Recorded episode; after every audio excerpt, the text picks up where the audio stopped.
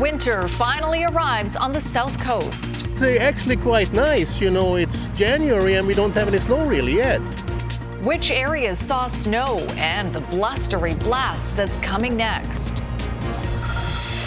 Plus, an innocent man mauled by a police dog. I was afraid that the dog at some stage will let go of my leg and attack my face. The violent attack that still haunts him today. And porta potties on the parking deck. I'm probably holding it because I, silly me, don't like porta potties. Why BC Ferries brought in temporary toilets on a major route. You're watching Global BC. This is Global News Hour at 6. Good evening and thanks for joining us. Chris is off tonight. A first real dose of winter has finally hit parts of the province. And while today's snow was fleeting for some areas, it's just the beginning of what's forecast to be a cold and stormy week for the coast and interior. Our Grace Ke joins us with more on today's snow and its impact. Grace. Yeah, we are all the way up here on, on the uh, Westwood Plateau here in Coquitlam, where you can see that uh, the snow is still sticking around here. We'll see how long that lasts, as much the area is now getting some very wet snow. I was shocked because I didn't know what's going on outside. That was most people's reaction after what was a fairly dry December and late start to the ski season. It's not too bad right now. It's the first blast of snow this winter. Drivers dug out their snow brushes while others planned ahead as the snow came down during the morning commute. On Vancouver Island, a few vehicles scattered in ditches. Highway 19 got hit with a bit more accumulation as well as the higher elevation areas. It's not terribly cold, so it's coming off the road pretty easily for us. Uh, just peels up quite simply, so it's a bit slushy. Um, drivers might find it a little greasy out there, uh, so make sure you give yourself some extra time. In Coquitlam, trucks were out on the Westwood Plateau, one of the typical areas to get hit with snow. In South Surrey, the snow was a welcome sight for anyone anxious to get on the hills. I'm a big snow guy, so I've been enjoying it so far. Yeah. Uh, it's kind of nice that it's dumping so that the mountains up uh, can get some snow and hopefully we can ski again. The snow didn't stick around in most areas as it eventually turned into rain. On Burnaby Mountain, for one visitor from Brazil, it was an exciting sight. This is my first time seeing snow here and uh, love it. But uh, as my friend tells, tells me, uh, they say the snow is good at the first time. So when you get one week, two weeks, one month of snow, you know how it can be very complicated and annoying. But more snow and colder temperatures are expected, and the province is gearing up. We want to keep traffic flowing, we want to keep the roads clear, and uh, we'll be salting, brining, preparing roads uh, in case of uh, freezing temperatures. Uh, and we'll also have that heavy equipment in place in the event that anyone needs to be towed. All right, Grace, wind is expected to be the next problem, and BC Ferries is already making some changes. Yeah, so because of those strong winds that are expected, BC Ferries has canceled some sailings. Those are the 7 a.m. and 9 a.m. sailings. Those are the ones between uh, and Swartz Bay going both directions. So definitely if you do have a sailing tomorrow, just, you know, might be a good idea just to keep an eye on the situation in case there are any more changes. Sophie? Absolutely. All right, thanks for that. Grace Ke, reporting live at Westwood Plateau tonight. Senior meteorologist Kristi Gordon is here now. Uh, Kristi, we are starting to see more snow coming down in some areas at the moment. And then, of course, that wind we talked about. Mm-hmm.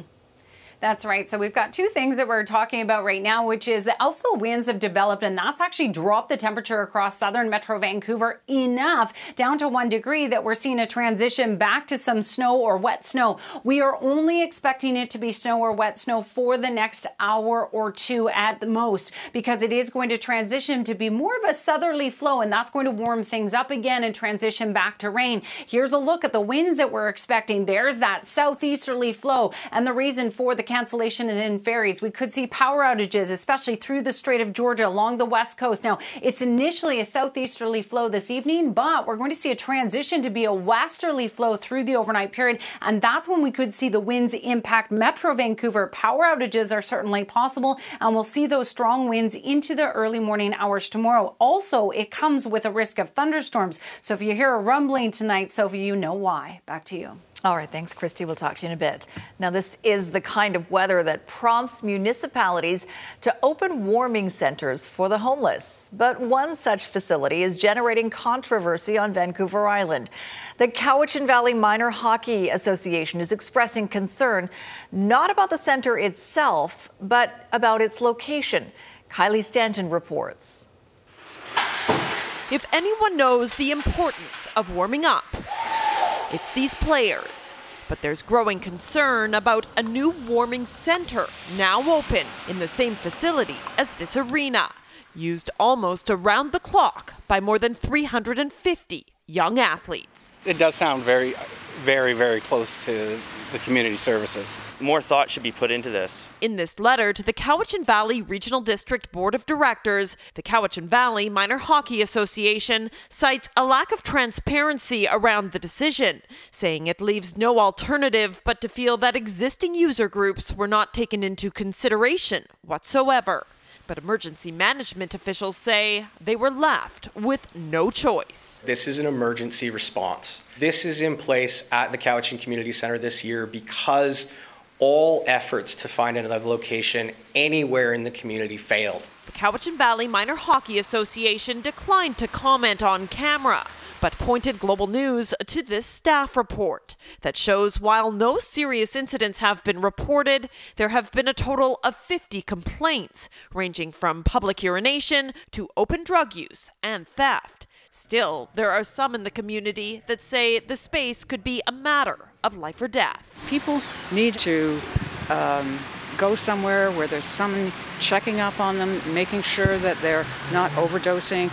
I don't think it will be all right there for, for them to, to be at. According to the Cowichan Valley's latest point in time homelessness count, of the 223 people surveyed, 78% were unsheltered. Overall, the report reflects a nearly 73% increase in the homeless population between 2020 and 2023, putting increased pressure on the local government. And we don't see in our communities now, the way we used to, uh, the willingness or ability of, of people who own uh, buildings, community halls, churches to donate that space for that use um, without any predictability. What they do know is this is not the answer, and finding a more ideal location for next year is a top priority. Kylie Stanton, Global News. Broken elevators on the Queen of Cowichan made for an inconvenient journey today for passengers with mobility issues. As Richard Zussman reports, with the ship's elevators out of service for the first few sailings, BC Ferries brought in porta potties for people who weren't able to navigate the stairs. It's a surprise traveler on the main car deck of the Queen of Cowichan, a porta potty. That I loathe porta potties, I always have. I can't do the stairs. So I'd probably stay in the car. The reason the two elevators on the ferry traveling between Nanaimo and North Vancouver both not working late Sunday and into Monday, leaving those with mobility issues stuck on the car deck. We do have elevators throughout the fleet, and uh, with the vibration of vessels, sometimes they do uh, go out of service. In order to ensure proper service for travelers, BC Ferry sailing into action, ensuring bathrooms were available for those unable to use the stairs to get to the upper deck, and getting one of the elevators repaired midday Monday. We did call in the service contractor right away to get them uh, on board the vessel to be able to uh, make repairs to the elevator and we had porta potties delivered last night about midnight. BC Ferries continues to experience a wide range of mechanical failures, in part due to sailing conditions, but also due to aging vessels. Every year, the vessels get older, as do most of the crew, and uh, you know there are challenges. You know, some of these vessels have been in the water since the 60s and 70s. We're not, you know, completely uh, immune to aging. BC Ferries is currently in the bidding process for seven new vessels, but for now, the company needs to continue to rely on this aging fleet. This will be the largest capital plan in the history of BC Ferries. Uh, and it will provide a, a number of new uh, class vessels that will serve our coast for decades to come. Many of our vessels are are at or nearing end of life. So we're we do daily maintenance, we do annual maintenance programs, we do quarter life upgrades, mid life upgrades, three quarter life upgrades. We are spending hundreds of millions of dollars on these vessels. As for maintaining elevators, BC Ferries hopes it works both to avoid having to use porta potties and to avoid flushing money for maintenance down the toilet. Richard Zussman, Global News, Victoria. BC's Transportation and Infrastructure Minister Rob Fleming has sent a letter to his federal counterpart about the costly collisions involving commercial vehicles and infrastructure across our province. Keith Baldrey joins us live with more. Keith, those overpass strikes are a hot topic here. What is the goal of Rob Fleming's letter? Yeah, uh, Transportation Rob Fleming recently brought in the toughest uh, penalties, enforcement penalties, uh, for instance, such as uh, violations of safety certificate requirements in the entire country. But there's also now appears to be a loophole because we have a hodgepodge system of safety certificates for trucks right across the country. Highway 17A, just the latest in what's been a series of these collisions between trucks and overpasses, uh, which means that companies can do an end run around some of the enforcement provisions by using trucks from other jurisdictions where they have safety certificates uh, in place. So again, it's a loophole. Uh, Transportation Minister Rob Fleming writing to Federal Minister Pablo Rodriguez, wanting this loophole closed. Here's the minister today. What we need, though, in the country is the ability to coordinate across uh, provinces and territorial jurisdictions because it is possible to have, you know, plated trucking companies uh, outside, headquartered outside of British Columbia, doing business in British Columbia, uh, that would be harder to bring into compliance. Um, so, you know, we, we brought in the toughest rules in the country in BC for a reason, uh, but we also see this out of province uh, loophole, if you will, as being significant. So Fleming also wants this issue on the agenda the next time you have federal and provincial transportation ministers meet. Given that this system has been in place since long ago, since 1987, I think a good argument is made that we need an updating, perhaps get rid of the decentralized system and have a more centralized one. So this is going to be a topic of debate in the next meeting. All right, thanks for that, Keith. Police say a man who was found with gunshot wounds in Coquitlam on Saturday has now died. Officers were called to Westwood Street and Glen Drive just after 4 o'clock Saturday afternoon. The victim was found with life threatening injuries, and two suspects were seen running from the scene. Police now say the victim is a 21 year old man from Coquitlam. He succumbed to his injuries. His name will not be released to respect the family's privacy. This was a targeted shooting that happened in a busy area with no regard for public safety. We're working closely with our partners at the Coquitlam RCMP to determine if this shooting had any connection to any other recent shootings in the area. Saturday's shooting came after two other shootings on Thursday and Friday in Coquitlam. Anyone with information on Saturday's shooting is asked to call the Integrated Homicide Investigation Team. A Vancouver man has launched legal action against the city of Vancouver after he says he was attacked and mauled by a Vancouver police dog. It's alleged to have happened back in August. And as Catherine Urquhart reports in this Global News exclusive, the victim says he was left with serious injuries. A warning some of the images in this story are disturbing. Sam Salta now requires a cane when walking and going out with his wife. The 33 year old is still recovering after he was attacked, allegedly by a Vancouver police service dog. I could see the flesh teared and I could see the bones. Salta's injuries were extensive following the incident, which happened outside his East Vancouver home in August. He says he was having a cigarette when the dog suddenly appeared and mauled him. Something grabbed me off the chair onto the ground and started shaking its head left and right and biting my leg. And then I heard two people approaching and I saw them. One of them started telling me to stop attacking the dog. What was going through your mind at the time? That I was going to die. Audio of the dog attacking the 5'5, 132 pound man was captured by a neighbor's surveillance camera.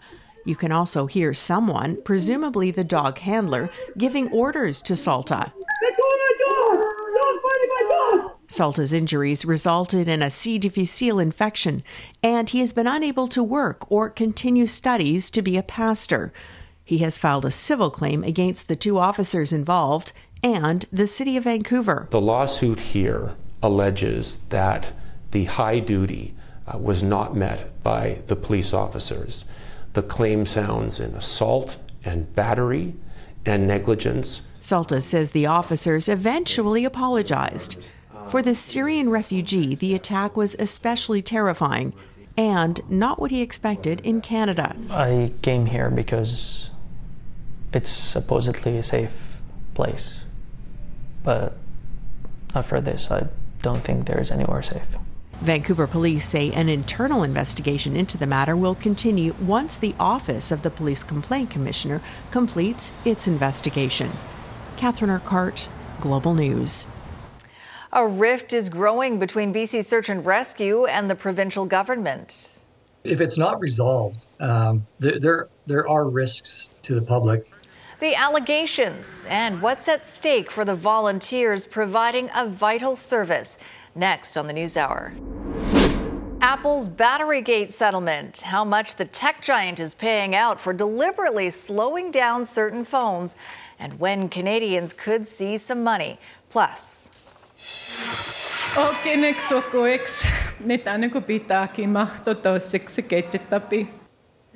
Making history at the Golden Globes, Lily Gladstone becomes the first Indigenous person to win for Best Actress in a Drama and pays tribute to her community. That's still to come tonight.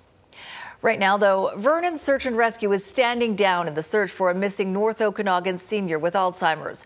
83 year old Robert Lee Baines disappeared in the early morning of Tuesday, January 2nd, from his home in Coldstream. Despite an extensive ground search, he still hasn't been found.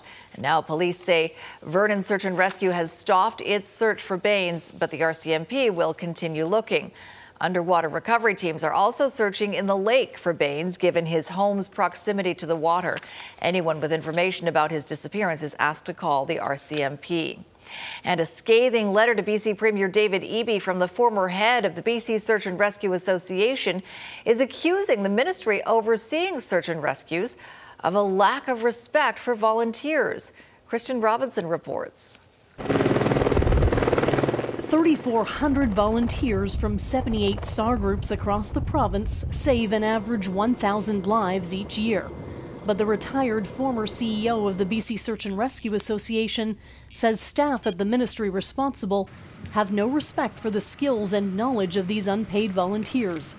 The allegations outlined in a highly critical letter to the Premier.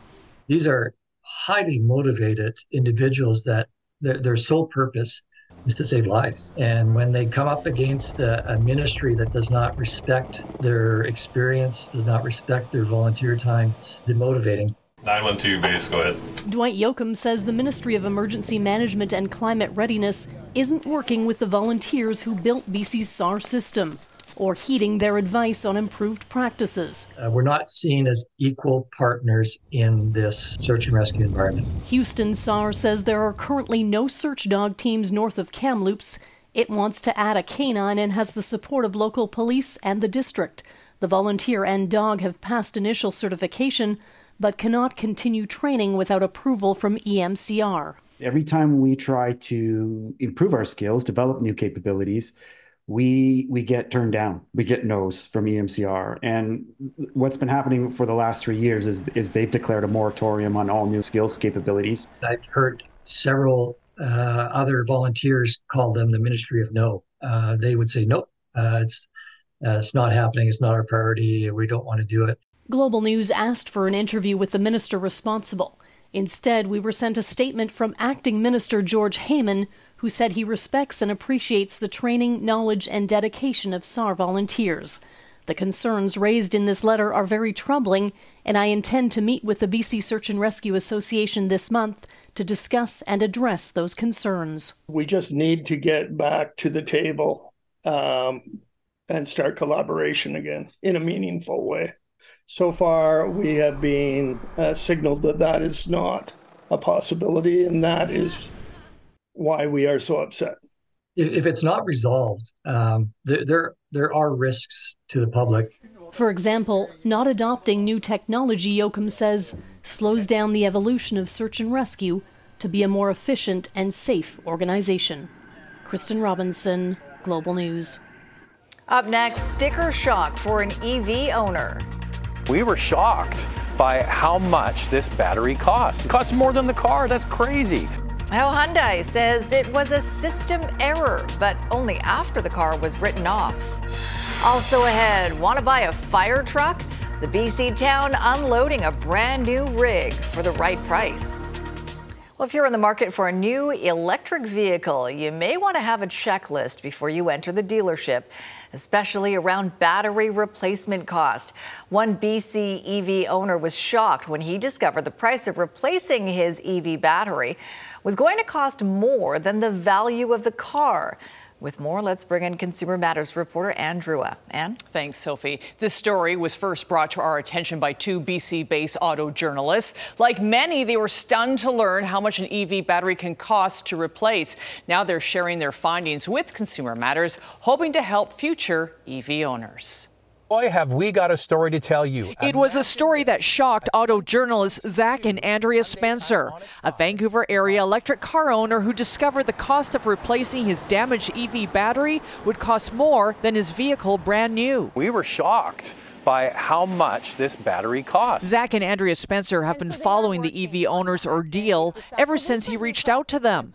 Zach says the nightmare began for Kyle Sue when he says he was on a road trip in BC's interior and ran over something while driving his 2022 Hyundai Ioniq 5 fully electric vehicle, similar to this one. At the time, the owner was told there was damage to the battery protection cover, which also impacted the battery. The body shop said, no, the battery has actually been impacted and you need a new battery. So I have to replace the battery, otherwise. The owner was quoted over $61,000 for the battery, including tax and labor. The car itself was valued at $55,000 brand new. Kyle says his battery wasn't covered under warranty, and ICBC ended up writing off the vehicle. The corporation telling Consumer Matters the total cost of repairs to the vehicle, including tax, installation, electrical resets, and a new battery, would have been over $65,000.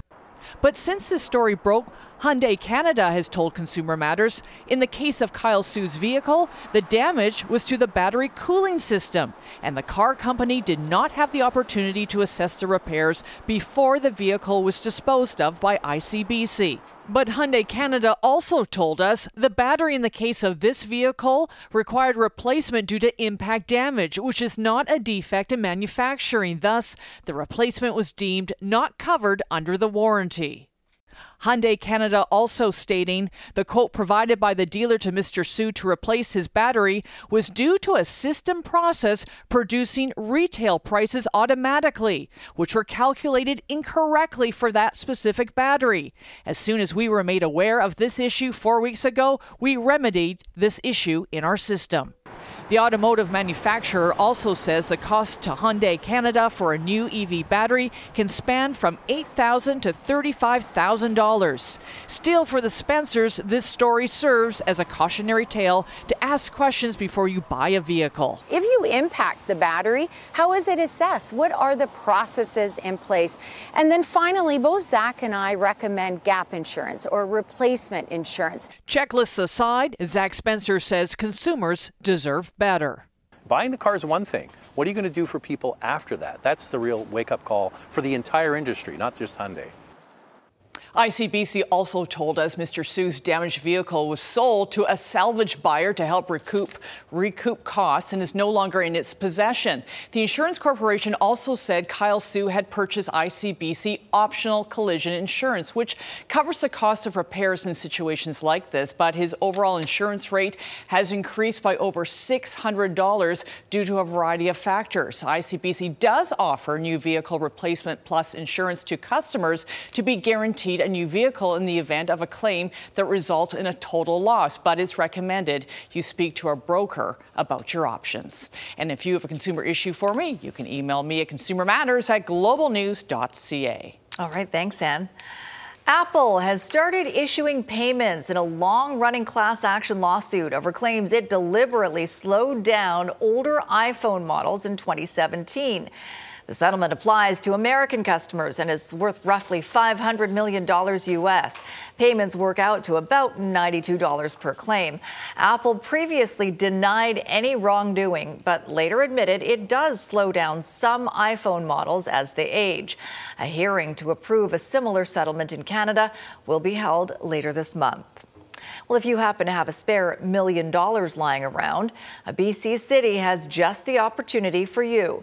The city of Powell River is selling one of its unused fire trucks. The bidding starts at $1 million. The Pierce Maxi Sabre fire engine was ordered by the city in 2022, and now they've found they don't actually need it. Powell River has posted the fire rescue pumper truck on the provincial government's BC bid website. Coming up, a painful anniversary. Oh, I miss her. Four years after Iran shot down Flight 752, how victims' families say the regime is still trying to silence them. Also ahead. It places a greater demand on the healthcare system and healthcare uh, workers. Complex care. New research reveals hospitals are dealing with more complicated cases. Today marks the four year anniversary of the downing of Ukraine International Flight 752. Everyone on board was killed when Iran's Islamic Revolutionary Guard shot down the plane, including 176 people with connections to Canada. As people gather to remember their loved ones, the Iranian regime continues to target their families. Negar Mojtahedi reports. This is Sufi, this is me, and this is Sahan. Four years and four irreplaceable losses for Vahid Emami. His wife, his daughter, brother in law, and his wife gone. Oh, I miss her. All killed in the downing of Ukraine International Airlines Flight 752. His daughter would have turned nine this year. I'm never gonna see how she grow and what she gonna look like when she gonna be adult. I asked one of my friends to give me that, uh, you know, painting, and I say this is Sophie. She she gonna be some lady like that when she grow up. Making this anniversary more painful, Sophie's grandmother in Iran was recently arrested by police. They just took her and beat her and uh, put her in jail. Her crime? Attending the funeral of Armita Geravand, who died weeks after she was allegedly shoved by Iran's morality police, activists say, for not wearing a hijab. I'm angry, I'm mad because uh, uh, I'm here and uh, uh, I think I can do nothing. I'm far away from them. The arrest of Manzar Zarabi sending everyone into shock. This Vancouver woman is also deeply connected to the arrested matriarch. Her daughter was married to that woman's son, both killed on that flight, and the two PS 752 mothers are bonded for life. She is the memory of my son in law, she says, and from her, I gain my strength. Canada, Sweden, Ukraine, and the UK have taken Iran to the International Court of Justice in The Hague, seeking accountability for the shooting down of Flight 752. We will keep fighting from here or maybe from Iran. For Emami, it has been four long years ensuring the loss of his loved ones was not in vain. Maybe they put me in jail or beat me or whatever, but I have nothing to lose. Negar Mojtahedi, Global News. Prime Minister Justin Trudeau says his government is looking at ways to list Iran's Islamic Revolutionary Guard Corps as a terrorist organization. He made the statement after attending an Ontario ceremony commemorating the victims. A new UBC study has found hospitals' patients' needs are more complex than they used to be. Researchers analyzed nearly 3.5 million non elective hospitalizations between 2002 and 2017. They found near the end of the 15 year period, patients were more likely to have multiple medical issues and rely on a variety of medications. Patients were also more likely to be 75 years old or older upon arrival to hospital through the emergency department and suffer an adverse medical event while staying in hospital. More complicated patients require more time and effort to take care of. And they're likely to use more resources and more likely to have adverse outcomes. This suggests that we need to continue to be proactive uh, in preparing for these things and uh, invest in uh, the healthcare workforce and resources to support healthcare providers to take care of these patients in the hospital. Despite the increase in patient complexity, the study says there has not been an increase in negative outcomes for patients, suggesting hospitals are managing to adapt to people's needs. Just ahead, a drone's eye view of some disturbing pollution. And that really started to make me wonder where the oil was going. Where the substance has and where spread. it was coming from. Where the substance has spread weeks after a train derailment. Plus, I feel like things are going to get a little easier. The impact of the first Indigenous Acting Award at the Golden Globes, how Lily Gladstone is helping to pave the way. Other questions tonight surrounding a train derailment in North Delta seven weeks ago. Multiple cars went off the tracks in the middle of the night. Burlington Northern Santa Fe said after the cleanup there was no ongoing risk to the public. But as Janet Brown reports, not everyone agrees. So, what I see in here is a blue sheen on the surface that's some sort of oil or oil byproduct. Conservationist John Easton is worried about the environment after a BNSF train derailment involving two locomotives and five rail cars November 19th, adjacent to Highway 91 in Delta and not far from the watershed park. This could be crude over here, and this could also be some sort of bunker fuel. He says a large quantity of diesel fuel and other oil ended up in ditches and ponds next to the Metro Vancouver trail system. Well, I see oil on the surface. You can see a blue sheen, but you also see a brown liquid that's underneath it. And when you look at the containment boom over here, the absorbent boom, you can see that whatever's being absorbed into it is very brown and oil like. Easton says he put up a drone hours after the derailment, which showed birds swimming in oil contaminated ditches. He's also worried the oil has flowed through culverts to the south side of the highway into blueberry and cornfields and eventually flowing into Mud Bay. And that really started to make me wonder where the oil was going and where it was coming from. The Environment Ministry says in a statement a locomotive impacted another train locomotive, causing an estimated 8,000 liters of fuel to spill into the railway ditch. BNSF has retained an environmental contractor and begun surface, soil, and water inspections as well as remediation. The ministry says it is monitoring the site cleanup until we are satisfied the area is fully remediated. We have reached out to BNSF asking what materials escaped from the train after the derailment, as well as cleanup efforts, but we have not heard back in time for our deadline. For now, hazmat teams will remain on site, continuing to try and contain the contaminants using booms, sandbags, and absorbent pads. Janet Brown, Global News. All right, let's bring in meteorologist Kristi Gordon once again with a look at our weather forecast. And uh, winter took its time, Kristi, but it's finally here. Mm-hmm.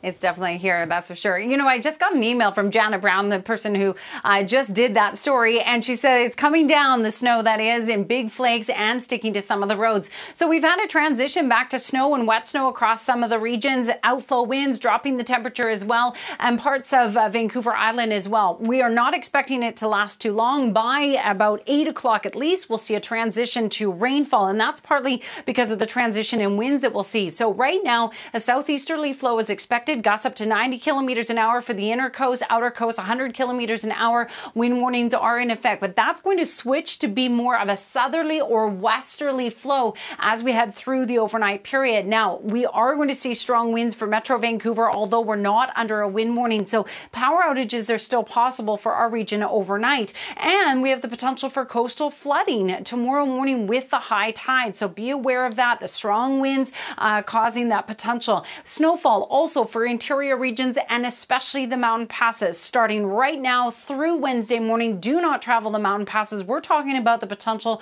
for 50 centimeters of snow, Coquihalla, Allison Pass, as well as the Kootenay Pass region. Now, as we head into our Wednesday, though, it all clears out. We're going to see a strong northerly flow, Arctic front shifting in, dropping the temperature. It does bring in the potential for some snowfall, though, as we head into our Thursday. Quick look at your Tuesday, everyone. Across the region, we'll see uh, snowfall across these areas, uh, a little bit more expected in the Columbia, Kootenay region, and for our region, a risk of thunderstorms tonight and into tomorrow morning. Here's a quick look at your five day forecast. Bright spots expected on Wednesday, though, flurries expected on Thursday, and then it looks like we drop in temperature as we head into the weekend. Tonight, Central Windows weather window coming to you from Squamish. Kelsey saying that she thinks that they're looking at each other with mutual respect. Great shot. Thanks, Kelsey, for that one. Is that what mutual respect looks like? All right, thanks, Kristi.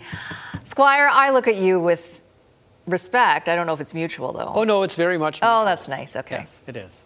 What have you got coming up? Well, the Canucks just finished um, beating the New York Rangers rather handily, I might add. Six to three. We'll show you the highlights. Also coming up tonight. This is for every little res kid. An historic win at the Golden Globes and why it's a victory for a much bigger community. All right, uh, breaking news. What is it? Well, the Canucks. Oh, I thought you, uh, I thought you had something there. No. I mean, the Canucks is kind of breaking news. Some people may have seen it already, but anyway, at some point, the Vancouver Canucks are going to morph from pleasant surprises to actual Stanley Cup contenders. They might have already done that. Everybody is waiting for them around the NHL to come back to earth, but they continue to stay in an orbit above most of the other teams. Tonight, they faced one of the few teams, at least before the game, that had more points than them although only one more point, the New York Rangers. Now, they beat the Canucks in overtime earlier this season at Rogers Arena, but they couldn't beat them tonight at MSG. And once again, just like Saturday in New Jersey, the Canucks used the lotto line six Brock Boeser, 40 Elias Pettersson, nine JT Miller, if you don't know, as their primary weapon, and it blew up the Rangers' defense at the hallowed venue known as Madison Square Gardens. Here we go. The Rangers actually scored first in the power play. The reason they scored here, you can see Demko has lost his stick. It's out in the slot area, and because of that, he really couldn't do much on Vincent Trocheck's shot, so that made it 1 0 for New York. But the Canucks quickly answered that with a lotto line goal. It's 6 to 40 to 9, and JT Miller has tied at 1 1 less than a minute after the opening goal of the game. Then Nils Hoglander and Nils Aman do a Nils squared thing. It's Aman. Well, Quinn Hughes is going to wait till someone's open. There we go. Now it's Aman. Now it's Hoglander. And now it's 2 1. That was beautiful. Not the best goal you'll see in this highlight package, but a nice one nonetheless. Then Brock Boeser, as the lotto line strikes again just before the end of the first period with a move on Shesterkin. 25th of the year, and the Canucks go to the break up 3 to 1. Another big first period. Now, Thatcher Demko got a lot of goal support tonight, but he did have to make 39 saves in this one. Stops Lafreniere right there. And then Lafreniere would set up Artemi Panarin. That's a bit of a bad pass from Brock Boeser. Panarin makes a nice shot here and gets the Rangers to within one. Oh, Madison Square Gardens was all fired up. They thought this was the sign the Rangers were going to come back. But then Elias Pettersson took the air out of the building. Unless you were a Canucks fan, and there were a few at Madison Square Gardens tonight. Look at this play by Pettersson. Gets his own rebound and is calm and relaxed and fits the puck in that little mail slot that's there. And it's now 4 to 2. And then Hoglander decides, hey, I can have a highlight reel goal too. And he kind of does. Pius Suter, nice little pass. Oh, between the legs and a goal. Take another look at this. Now that is clever. Second of the game for Hoglander, 5 2. It was 5 3, and then Elias Pettersson, he saw William Nylander get a new contract today that'll pay him 11.5 million per season. I think the new contract for Pettersson, when it comes about, will start at at least 12 million per season. Uh, speaking of contracts, the Vancouver Whitecaps and Ryan Gauld have been talking about an extension on his deal that'll run out this season. Gauld doesn't want to leave Vancouver. He likes the way things have gone for him, and I'm guessing the Whitecaps do as well. At least they better because he's their best player. Now, all the Vancouver Whitecaps have to do is translate that love for what Gauld does into digits. Because, as I said, he wants to continue being a Whitecap. Yeah, definitely. Um, since since arriving um, a couple of years ago, um, you know, we've loved the city, um, loved being a part of the club. So, if that were to continue, we'd be more than happy. Ideally, me and the the club, we would like to to get something sorted sooner rather than later. But um, yeah, the we're talking, the conversations are going on, and um, yeah, hopefully, hopefully we'll have some good news at some point. Tiger Woods has ended his 27 year relationship with Nike. All of his wins in the PGA have come with him wearing a swoosh on his shirt. He's been a walking Nike billboard since turning pro in 1996, which means, as of this moment, Tiger Woods has absolutely nothing to wear. Oh. Well, I mean, his whole closet. That's not the dress Nike. code on a golf course. No, but he'll find. He'll find something. Somebody else okay. will give him a shirt, I'm sure. Thank you, Squire. Up next, Indigenous Impact How the Golden Globes Made History. Jordan Armstrong is standing by in the newsroom with a look ahead to Global News at 11 tonight. Jordan? Sophie, of course, will keep an eye on the weather tonight and any power outages and travel troubles that may arise. Also, the mayor of New Westminster's trip to Dubai and who paid for it is expected to be a hot topic at tonight's council meeting. Patrick Johnstone attended the COP28 climate summit, but a couple of councillors say they didn't know he was going until they saw posts on Instagram. These stories and more tonight on Global News at 11. Sophie? All right, thanks, Jordan. History was made at the Golden Globes last night. Lily Gladstone won Best Actress for her performance in the drama Killers of the Flower Moon. Gladstone is the first Indigenous woman to win the award and gave part of her acceptance speech in the Blackfeet language. Global's Heather Yourex-West has more. Why did you come here? In Killers of the Flower Moon, Lily Gladstone steals the show. The movie tells the true story of the Osage Nation, where in the 1920s Indigenous people were murdered after oil was discovered on their traditional lands. And the Golden Globe goes to Lily Gladstone! With her Best Actress win, Gladstone becomes the first Indigenous woman to win the Best Dramatic Actress category. A victory she says was not hers alone. This is for every little res kid, every little urban kid, every little native kid out there who has a dream. I think just to hear our Blackfoot language spoken on a stage like that was very special. Um, that alone, um, you know, felt really nice.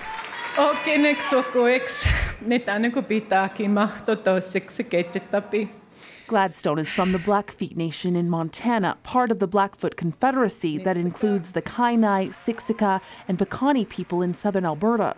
I was a Reds kid. I grew up in Siksika, um, and I've always wanted to be a filmmaker. It was my number one dream. And but you know, from a young age, I didn't think it was possible for me because I didn't see people who looked like me in movies or in television. Seeing this type of representation at this level has been just, I was awestruck last night. For actress Michelle Thrush, whose film and TV career goes back 30 years, the significance of Gladstone's win is impossible to deny. We just have tried for so long to get these doors opened. We've kicked down a few, and now, you know, things are just, I feel like things are going to get a little easier for us to, to continue doing what we do. We need to be quiet for a while. Heavily favored to win the Oscar, too, Lily Gladstone may be the first to collect these accolades, but in inspiring others, she's unlikely to be the last. Heather Yourex-West, Global News, Calgary. Yes, and her acceptance speech was so great. Um, all right, Kristi, still lots of weather to talk about. Yeah, so uh, big concern for uh, winds overnight tonight, although we'll see a bit of wet snow, but I really am more so concerned about the winds. Uh, southeasterly switching to be southwesterly, and that could impact Metro Vancouver, although we're not on a wind warning. So p- power outages are possible and a risk of thunderstorms. And then as we head into a Wednesday, we'll start to see a clearing and the temperatures drop as we head into the weekend. As you can see, the next concern for snow is on Thursday. So heads I up. hope I hope a late start to the winter doesn't mean like a late end to the winter. I don't know if it works that way. Yeah, we don't Yeah, want to go point. until July. No, not July. Okay, good. For All sure. right. Thanks for watching, everyone. Have a good night, all.